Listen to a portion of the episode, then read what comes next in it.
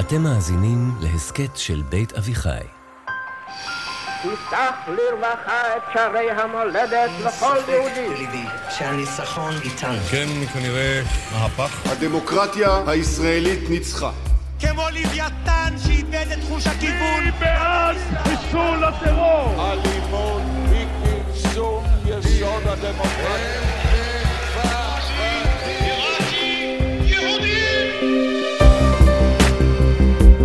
שלום, אני אפרת שפירא רוזנברג ואתן מאזינות ומאזינים לעונה השלישית של מפלגת המחשבות. ההסכת שבו יחד עם דוקטור מיכה גודמן, אנחנו צוללים אל עומק הרעיונות שמאחורי הפוליטיקה הישראלית. בפרקים הקודמים התעמקנו במחלוקת הגדולה שמסעירה את ישראל. ניסינו לנתח לא רק את הרעיונות שבבסיס המחלוקת הזאת, אלא גם את הרגשות שמניעים אותה. המסקנה הייתה שבאמצעות הסדרה חוקתית נכונה, אולי אפשר גם לפתור את המחלוקת הרעיונית וגם למתן קצת את הסערה הרגשית. אבל כדי שזה יקרה, יש תנאי אחד. לאף צד אסור לנצח את השני בנוקאוט.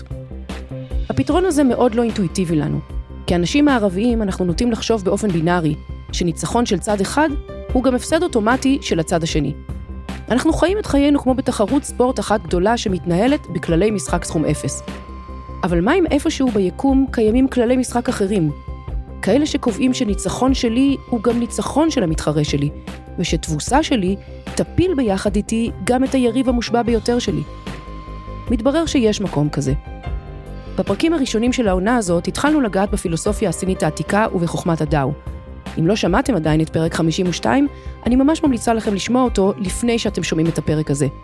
כי בפרק של היום, אנחנו חוזרים למזג מזרח ומערב, ומגובה 70 אלף רגל, ממשיגים מחדש את היין והיאנג של עולם הערכים שלנו.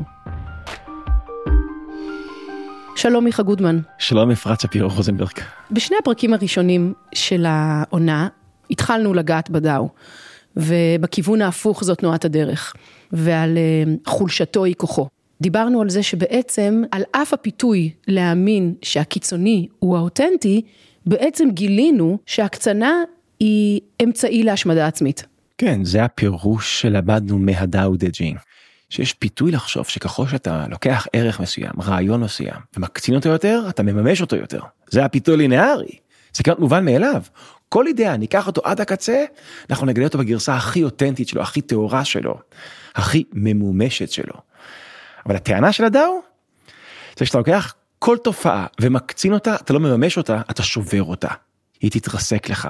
ובאיזה צורה היא תתרסק לך? היא תתהפך לצד השני. זה בכיוון ההפוך, זו תנועת הדרך. בכיוון ההפוך זו תנועת הדרך, זה כבר המסקנה של זה. כיוון שאם אתה הולך עם תופעה מסוימת לקצה שלה, היא מתהפכת על עצמה, אז אם אתה רוצה ללכת, להגיע ליעד מסוים, אתה צריך ללכת בכיוון ההפוך. נכון. או... צריך לעצור איפשהו. נכון. אם אתה לא רוצה שתופעה תתרסק, אל תממש אותה עד הסוף. נכון. וזה בעיניי, אפרת, הביקורת הכי אפקטיבית שאני מכיר כנגד הקצנה. הרי מי שמקצין זה בגלל שהוא מאוד אוהב את אותו רעיון, את אותו ערך. הוא אוהב אותו, הוא מאוהב בו, ולכן הוא רוצה לקחת אותו עד הקצה, שיחווה אותו במלוא האותנטיות שלו ולממש אותו. אם הדאו צודק, אפילו אם רק בחלק מהמקרים הדאו פעיל בכיוון ההפוך, זאת תנועת הדרך, אז אתה מקצין כי אתה אוהב את הערך, אבל אתה לא שם לב שבזמן שאתה מקצין אתה משמיד את אותו הערך עצמו. וזה ביקורת מצוינת נגד הקצנה, כי בדרך כלל איך נראית ביקורת נגד הקצנה? זה להגיד לאנשים לאומיים, אל תקצינו הלאומיות שלכם כי זה יפגע בערכים ליברליים, אתה מקצין לכיוון לאומני. אוקיי, זו הייתה המטרה, אני רוצה לפגוע בערכים ליברליים, זאת אומרת, זה לא ביקורת שיכולה להישמע. כן. אבל אם הדאוג צודק, זאת אומרת, כשאתה מקצין לכיוון לאומני, זה לא יפגע בערכים ליברליים, זה יפגע בלאומיות עצמה, אז זה ביקורת שיכולה להישמע. אתה פוגע באותו ערך שאותו אתה מנסה לקדם. וכמובן הפוך, מי שסבור שוואו, אם אני אקצין באינדיבידואליזם וליברליזם, אז זה יפגע בתחושות קולקטיביות ולאומיות, הביקורת הזאת היא לא ביקורת מעניינת. היא לא ביקורת אפקטיבית, כי היא לא משתמשת בעולם המונחים והערכים שחשובים לי כדי לערער את מה שאני עושה. לדוגמה, יש ביקורת נגד פמיניזם או נגד פמיניזם רדיקלי, שאומר, אל תקצינו בפמיניזם שלכם כי זה פוגע בגברים. אוקיי, הרבה מהפמיניזם מטרתו, לא יודעת אם לפגוע בגברים, אבל לפגוע בפטריארכיה, לבטל את הפטריארכיה, אבל אם הביקורת תהיה, אם מקצינים בערכים פמיניסטיים, בסוף זה פוגע בנשים, זה ביקורת מעניינת. אוקיי, אז זה רגע, זה גורם לי לעצור. ביקורת אפקטיבית על תופעה היא רק ביקורת שמשתמשת במה שיקר לאותה תופעה כנגדה. אני אתן לך משל קצת מוזר. נניח אני הולך לחדר כושר, ואחרי שעתיים בחדר כושר, אני הולך לבעלים של חדר הכושר, אני ניגש אליהם ואני אומר להם, חדר הכושר שלכם הוא החדר הכושר הגרוע ביותר שאי פעם התאמנתי בו. שואלים אותי, למה? מה הבעיה? אז אני אומר, ניסיתי לקרוא ספר, להתרכז, ולא הצלחתי. כולם עושים רעש, יש פה מוזיקה, יש פה אנרגיה, יש פה זיעה, יש פה זה, אי אפשר להתרכז, אי אפשר לקרוא פה ספר כמו שצריך. עליך אני מאמינה אגב. זה ביקורת מאוד מוזרה. או נניח, אם אני הולך לספרייה, ואחרי שעתיים אני בא לספרן או לספרנית, ואני אומר לו, זה מה ספרייה גרועה. אני פה מנסה לעשות שכיבות צמיחה, מנסה פה להתאמן, מנסה פה לעשות כושר, וכולם פה עושים לי שקט, שקט. עכשיו זה פרודיה, נכון? כן. כי כשאתה בא לחדר כושר, אם יש לך ביקורת בחדר כושר, זה כי מכשיר הריצה לא עובד. כי מה שבאת לעשות, אתה לא מצליח לעשות אותו. או אם אני הולך לספרייה ואני אומר, אי אפשר להתרכז פה לקרוא ספר, כי יש פה יותר מדי אנשים שעושים כושר או משהו כזה, זה ביקורת אמיתית. צריך להעביר ביקורת על ספרייה באמצעות מה שאמורים לעשות בספרייה. כן, הייעוד של הספרייה. עכשיו, מי שמעביר ביקורת על לאומיות בגלל שזה לא ליברלי, יותר משמעביר ביקורת על לאומיות, הוא פשוט משמיע את הערכים שלו, אבל הוא לא מעביר ביקורת אפקטיבית על הערכים שאותה הוא מבקר. הדאו עושה בדיוק את זה. הוא בא ללאומיות ואומר, הקצנה לאומית לא פוגעת בליברליזם, היא פוגעת בלאומיות. אמרת, הקצנה פמיניסטית לא פוגעת בגברים, היא פוגעת בנשים. הקצנה ליברלית לא פוגעת בלאומיות, היא פוגעת באותם הערכים הליברליים. אם הדאו צודק, זו הביקורת הכי אפקטיבית על תופעה, והיא אומרת, התופעה עצמה, זאת שאתם אוהבים, ולכן אתם מקצינים בה, בכך אתם שוברים אותה. אתה בעצם אומר שהדרך לגרום לשינוי מחשבתי אצל היריב שלי שחושב אחרת ממני, זה באמצעות הערכים שחשובים לו. זה לא לשכנע אותו שהערכים שלי הם חשובים. אי אפשר לכתוב כתב אישום אפקטיבי כנגד אידיאולוגיה, שלא באמצעות כל מה שיקר לאותה אידיאולוגיה. נניח אני פוגש מישהו שאני עד לכך שהוא עובר תהליכים של הקצנה דתית. ואז אני ניגש אליו ואני אומר לו, תשמע, ההקצנה הדתית שלך גורמת לך להיות אדם פחות רציונלי. אמ, אני לא יודע, כן. אני לא יודע אם זה ביקורת אפקטיבית. אגב, יכול להיות שהסיבה לכך שהוא בכלל בוחר בהקצנה דתית, זה כי הוא רוצה להימלט מהרציונליות. ואז הביקורת שלך דווקא גורמת לו עוד יותר להקצין, כי הוא, זה, הוא מעוניין בתוצאה נכון, הזאת. אני מוכן להקריב את הרציונליות שלי בשביל, להפך, בשביל זה אני בכלל מקצין מבחינה דתית. אבל אם אני יכול לבנות טיעון או נרטיב שמראה לו שהקצנה דתית מרחיקה אותך מאלוהים, אם יש נרטיב וטיעון משכנע כזה, זה כבר מעניין, זה כבר אפקטיבי, זה כבר עובד.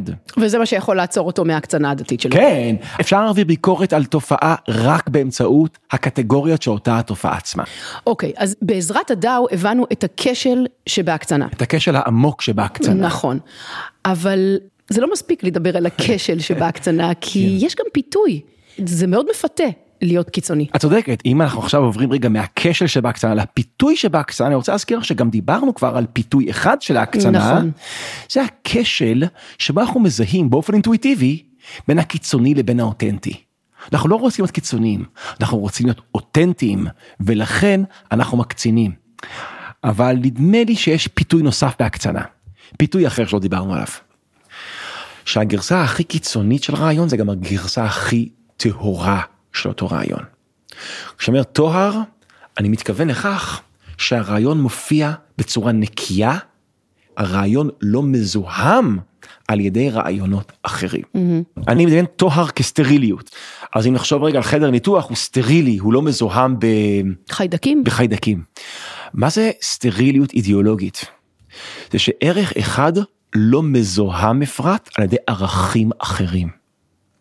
עכשיו השאיפה לטוהר אידיאולוגי שהאידיאולוגיה שלי לא מזוהמת על ידי אידיאולוגיות אחרות זה גם פנטזיה מעניינת מי שעלה על המשאלה הזאת לטוהר אידיאולוגי לערכים שהם לא מזוהמים על ידי חלילה ערכים אחרים.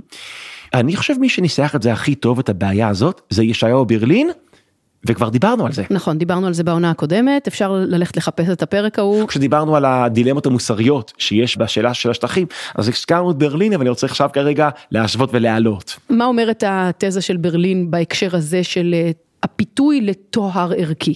העניין הוא שכשאנחנו מסתכלים פנימה לתוך הנפש שלנו, אנחנו רואים כמעט תמיד יותר מערך אחד, יש לנו כמה ערכים.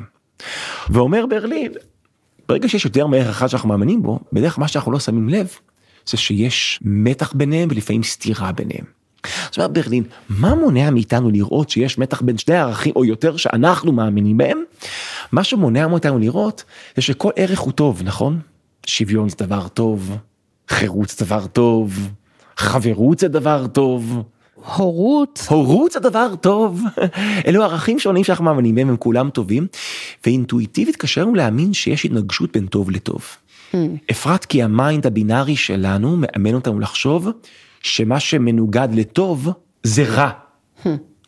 אבל במציאות הלא בינארית לפעמים מה שמנוגד לטוב זה טוב אחר. זה טוב אחר. יש שיר כזה של יובל דיין, נבחר בין טוב לטוב. בדיוק, כן. בדיוק. זו מחשבה לא בינארית. כי הניגוד של טוב זה רע. ועכשיו בוא נחשוב רגע מה המשמעות של זה.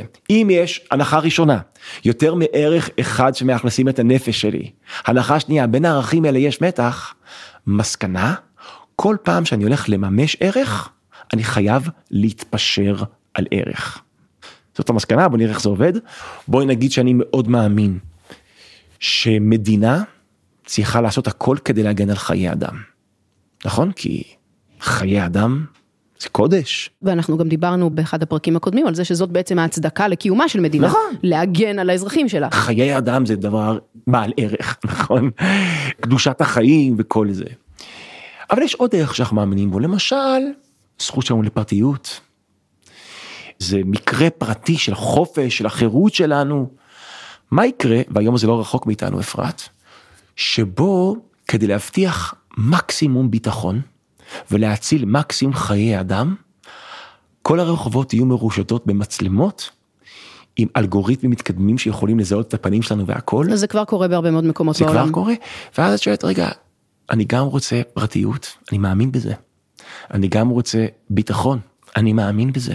אז נניח שאצלי ערך הפרטיות גובר על ערך הביטחון. אגב, יש לי באמת נטייה כזאת. אבל מכיוון שאני מאמין בערך של ביטחון וחיי אדם, אם אני בעד שלא יהיו מצלמות בכל מקום, שהמדינה לא צריכה לרגל אחרי האזרחים, ולא צריכה לעקוב אחריהם, ואני מודע לכך שאם נסיר את המצלמות ויהיה פחות מעקב, אז יש מצב שיהיה פחות ביטחון ויותר אנשים ייפגעו, אז בעצם מה אני עושה? אני מקריב משהו שאני מאמין בו, ביטחון, כדי לממש משהו שאני מאמין בו, פרטיות, ואגב ההכרעה יכולה להיות הפוכה, שאני מקריב משהו שאני מאמין בו, פרטיות, כדי להגשים משהו שאני מאמין בו, ביטחון, עכשיו זה יהיה cross the board, מה עם צמיחה ואיכות הסביבה? כדי לייצר צמיחה צריך לייצר תשתיות, בשביל לייצר תשתיות צריך לדרוס שמורות טבע. אני מאמין גם בלשמור על שמורות טבע וגם בצמיחה.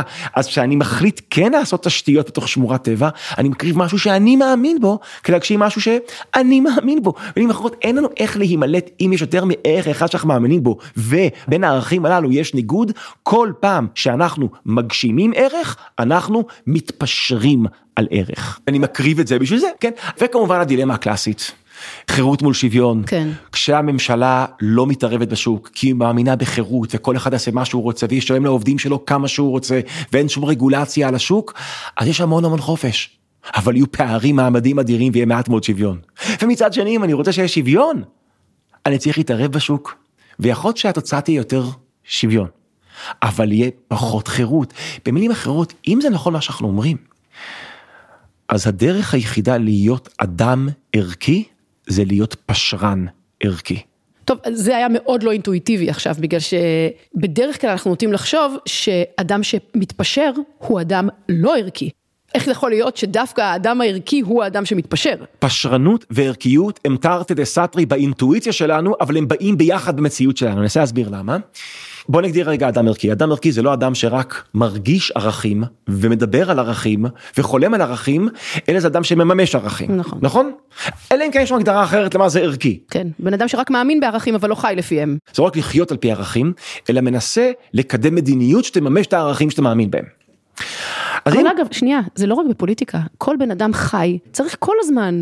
אם אתה חי, אז אתה מממש, אתה כל הזמן בהתלבטויות ערכיות, כל הזמן. אני יוצאת מהעבודה ואני מתלבטת האם ללכת עכשיו אחרי הצהריים לבקר את חמותי, שאת מייחסת לזה כן, ערך. או ללכת להיות עם הילדים שלי אחרי הצהריים. זה שני ערכים שאני מאוד מאוד מאמינה בהם, זאת התלבטות אמיתית, שאני, וכל הכרעה, אם אני נוסעת להיות עם חמי וחמותי, או עם ההורים שלי לצורך העניין, אני באותו רגע מזניחה את הילדים שלי שנמצאים בבית. את צודקת, אז זה לא רק בפוליטיקה, זה בהתנהלות שלנו, יוצא דבר כזה. אם אנחנו מסכימים עם הקביעה שאדם ערכי הוא רק אדם שמגשים ערכים, ולא אדם שרק מדבר עליהם וחולם עליהם, הנחה ראשונה. הנחה שנייה, כל פעם שאני מגשים ערך אחד, אני מתפשר, מוותר, נוגס בערך אחר שאני מאמין בו, מכאן שאדם שמגשים ערכים הוא אדם שמתפשר על ערכים, ועכשיו ניסוח הפוך.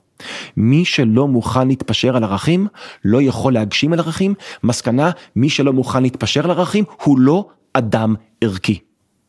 עוד לא מצאתי מישהו שיכול לשבור את הלוגיקה הזאת.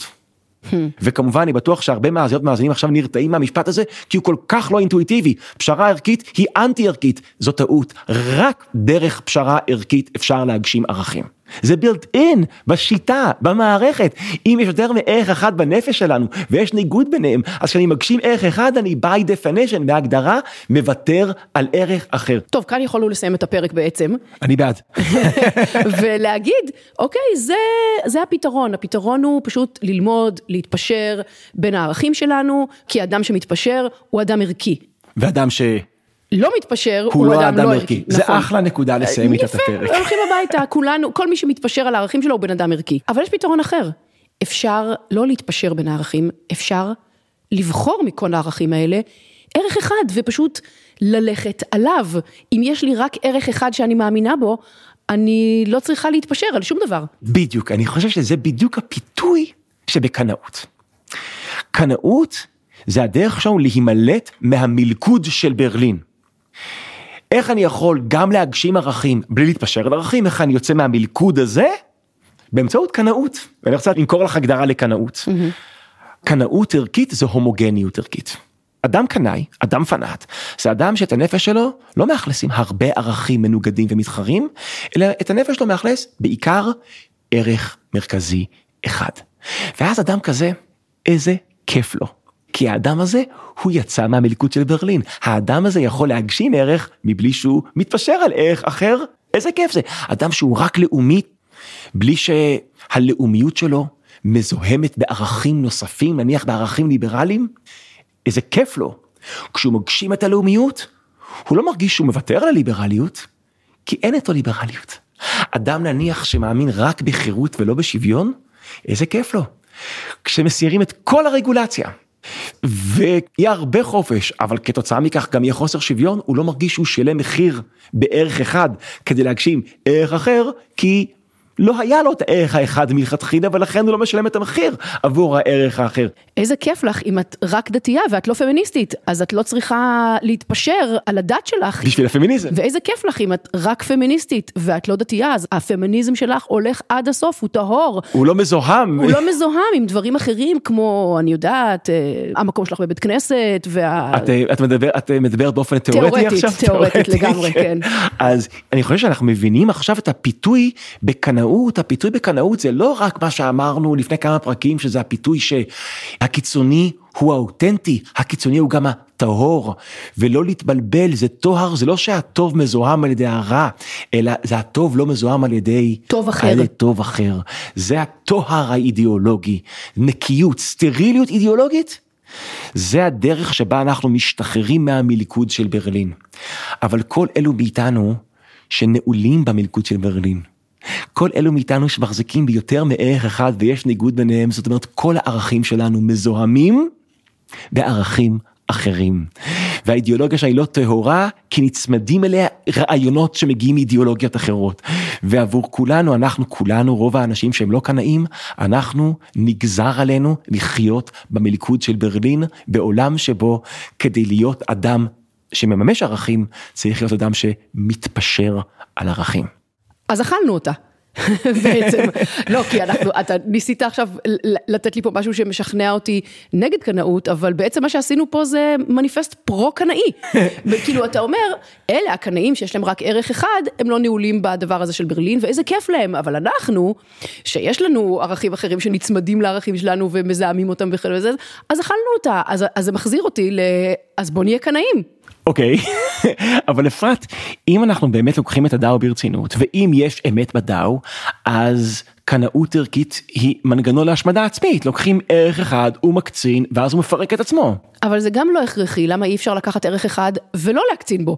לקחת ערך אחד בלי שום ערך אחר, ופשוט לעצור בדרך, לא לקחת אותו עד הסוף. כן, זאת אומרת נניח אני מאמין בחירות, בלי שזה מאוזן על ידי ערכים אחרים כמו שוויון, אבל אבל אני לא קיצונית אבל לא בחירות הזאת. קיצוני. כן. נניח אני קונה את, uh, בכיוון ההפוך זאת תנועת הדרך, כן. ואני נעצרת בניו יורק, אני לא ממשיכה ללכת למערב, אוקיי. בלי עוד ערך, אני פשוט נעצרת בערך שאני מאמינה בו, לפי המטאפורה, בניו יורק. אז מבחינה תיאורטית, קונספטואלית, אני לא מוצא כאן כשל.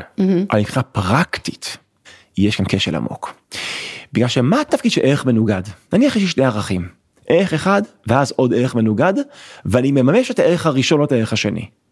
אז מה התפקיד של הערך השני? בזמן שאני מממש את הערך הראשון, הערך השני, הוא לא נעלם. הוא לא נעלם. אני עדיין ממשיכה להאמין בו. אז הוא מרכך אותו, הוא מרסן אותו, הוא מעדן אותו. אם אני מאמין בביטחון אישי ובזכות לפרטיות.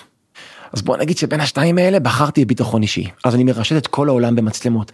מכיוון שאני מאמין עדיין בפרטיות, אז אני אעשה את זה בצורה זהירה. אם יש אזורים פרטיים שאין צורך שיש שם מצלמה, לא תהיה שם מצלמה. המימוש של הערך האחד יהיה מימוש מרוסן יותר, מעודן יותר, בגלל שיש ערך אחר, הערך שלא יתממש, מרסן את הערך שכן מתממש.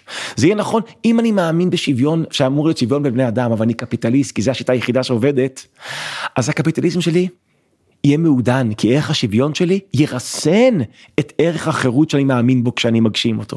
אם אני מקשיבה למה שאתה אומר, אתה בעצם אומר שאנחנו לא באמת יכולים לעצור, זאת אומרת, ברצון להיות טהור, יש שם פיתוי ללכת לקצה, ואנחנו לא יכולים לעמוד בפיתוי אם אין משהו שמרסן אותנו. בדיוק, אני אומר את זה מאוד פשוט, אם יש לי רק ערך אחד, אין שום ערך אחר שיעצור אותו, שירסן אותו, שיבלום אותו, ואז הוא יתממש ללא בלמים, ללא מעצורים, הוא יגיע ילך עד לקצה, הקצה. כן. ואז מה יקרה כשהוא יגיע לקצה? הוא יקרוס לתוך עצמו. הוא יקרוס לתוך עצמו אם הדאו צודק, או שהוא יתהפך נגד עצמו. זאת אומרת, אנחנו כאילו צריכים איזשהו מנגנון חיצוני, כאילו, הדבר היחיד שבולם ערך זה ערך, ולכן כשיש יותר מערך אחד, כל הערכים הללו הם מרוסנים, ויש לי רק ערך אחד, הערך הזה הוא לא מרוסן, ואז הוא מקצין, ואז הוא מתרסק, ומכאן יוצא, אפרת, שהערך המנוגד הוא גם מאיים על הערך השני, אבל הוא גם מגן על הערך השני.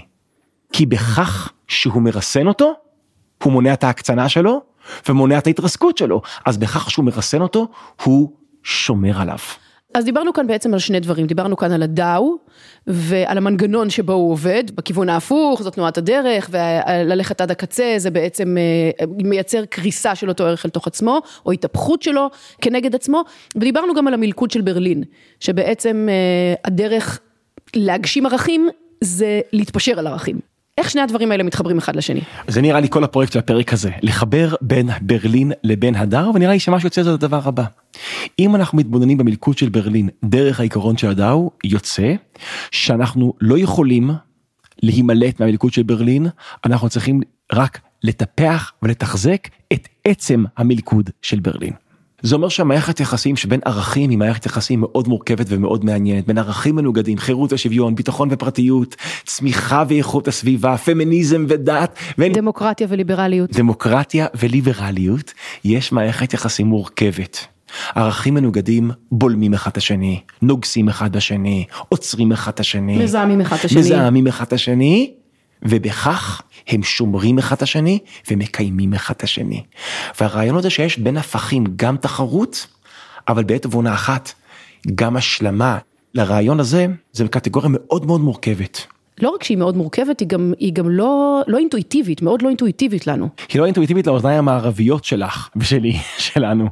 כי באוזניים המערביות שלנו, בין שני תופעות שיש ביניהם תחרות, אז מופיעה התחושה והמשאלה שאם אחד יובס השני ינצח. כן. אבל כאן יוצא, יש בהם תחרות, אבל אם אחד יובס השני לא מנצח, השני מובס גם הוא. אמ, אז לנו לאנשים הערבים אין קטגוריה שמשלבת תחרות ותלות הדדית. את שניהם ביחד היא לא משלבת, אבל יודעת איפה כן אפשר למצוא קטגוריה שמשלבת ביניהם, קטגוריה תרבותית עתיקה וגדולה? במסורת הסינית. במסורת הסינית העתיקה, שממנה מגיע הדאו, קוראים לזה יין ויאנג. שאחד הפירושים הכי טובים שאני קראתי ליין ויאנג מסתכם במשפט אחד, באנגלית, אוקיי? Interdependency of opposites. אני בטוחה שלאוצה אמר את זה בדיוק ככה. כן, interdepend, מה זה interdependency? תלות הדדית של הפכים. שים לב, באשר הם הפכים, הם נוגסים אחד בשני ופוגעים אחד בשני. אבל בעת ובעונה אחת, הם גם תלויים אחד בשני. ולא רק זה, הם בעצם שומרים אחד על השני. ובכך הם שומרים הם אחד על השני. שומרים אחד על השני. כי הם מונעים להקצין. נכון. ובכך שהם מונעים להקצין, הם מונעים השמדה עצמית. זאת אומרת, מה ימנע ממני, שוב, אם אני חוזרת למטאפורה שדיברנו עליה בפרקים הראשונים, מה מונע ממני כשאני רוצה ללכת מערבה מלהגיע למזרח בסוף, מרוב ההקצנה מערבה, זה מישהו שיעצור אותי לפני שאני מגיעה לקצה המערב שהוא בסוף הזה, המזרח. הערך המנוגד לערך, הוא גם מתחרה בערך והוא גם שומר הראש של אותו ערך. אני בטוחה שחלק מהמאזינות ומאזינים מכירים את הסמל של היין והיאנג, נכון? נכון. זה עיגול שהוא מחולק לחצי שחור וחצי וחצי לבן. לבן. אבל בתוך השחור, זאת אומרת, היין, יש סימבול של היאנג, של הלבן. נכון, והפוך. ובתוך הלבן, בתוך היאנג, יש סימבול של היין, של השחור. נכון, וכל הדבר הזה ביחד, כמכלול. הוא נותן מכלול שלם וזה סימבול והרמוני. של תלות הדדית בין יריבים שנוגסים אחד בשני. ואחד הפירושים שאני קראתי, האי של היין בתוך היאנג, זה הזרע של היין. מאיפה מגיע היין? מתוך היאנג, הוא תלותי בו. ומאיפה מגיע היאנג? מתוך היין. אז הוא גם מנוגד והוא גם תלותי בעת ובעונה אחת. וזה מה שמייצר הרמוניה בסוף. נכון. זה מה שמייצר המאבק הרמוניה. הזה, המאבק כן. הזה עצמו, המאבק הזה שמחליש את שתי הצדדים, ברור שמאבק מחליש, הוא גם מקיים את שני הצדדים. וזה הפירוש הוויזואלי והאידיאולוגי העמוק לחולשתו היא כוחו. שימי לב, היין שבתוך היין זה אומר שהיין הוא לא טהור, נכון. הוא מזוהם, יש בתוך היין יין, ולהפך, ובגלל שזה לא טהור, זה שומר על הויטליות שלו, זה מונע את ההקצנה שלו, וזה מונע את הקריסה וזה מונע את שלו. הקריסה העצמית שלו. אם כל התזה הזאת היא נכונה, אז אדם שהוא גם לאומי וגם ליברלי, הלאומיות שלו היא לא עד הסוף, והליברליזם שלו היא לא עד הסוף, אז יכול להיות פנטזיה, בוא נשיל את הלאומיות וניקח את הליברליזם עד הסוף. מאוד יכול להיות שמה שיקרה זה, הליברליזם יתהפך נגד עצמו. או נשיל את הליברליזם ונלך רק עם הלאומיות. אז הלאומיות תקרוס לתוך עצמה, ואז מכאן יוצא שהרעיון הליברלי מתחרה בלאומיות ומקיים אותו. הרעיון הלאומי מתחרה בליברליות ומקיים אותו.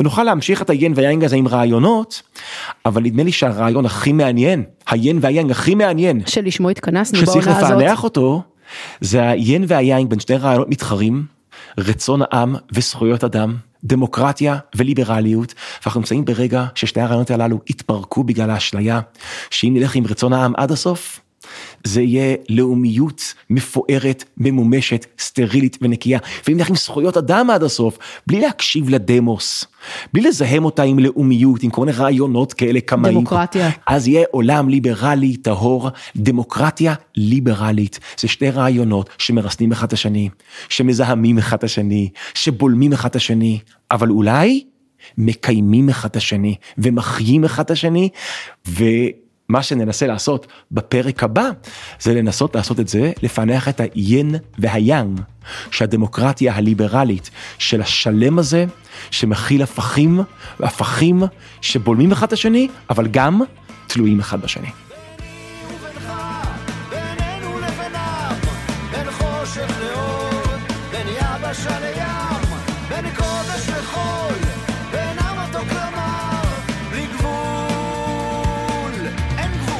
לשום דבר. אני אפרת שפירא רוזנברג, וזה היה עוד פרק בעונה השלישית של מפלגת המחשבות.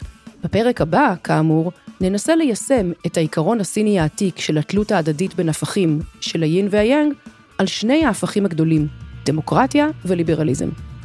כמו תמיד, גם הפעם נשמח להמשיך לקרוא תגובות ודיונים שלכם על הפרק הזה ועל הפרקים הקודמים בקבוצת הפייסבוק המשובחת והמיוחדת שלנו.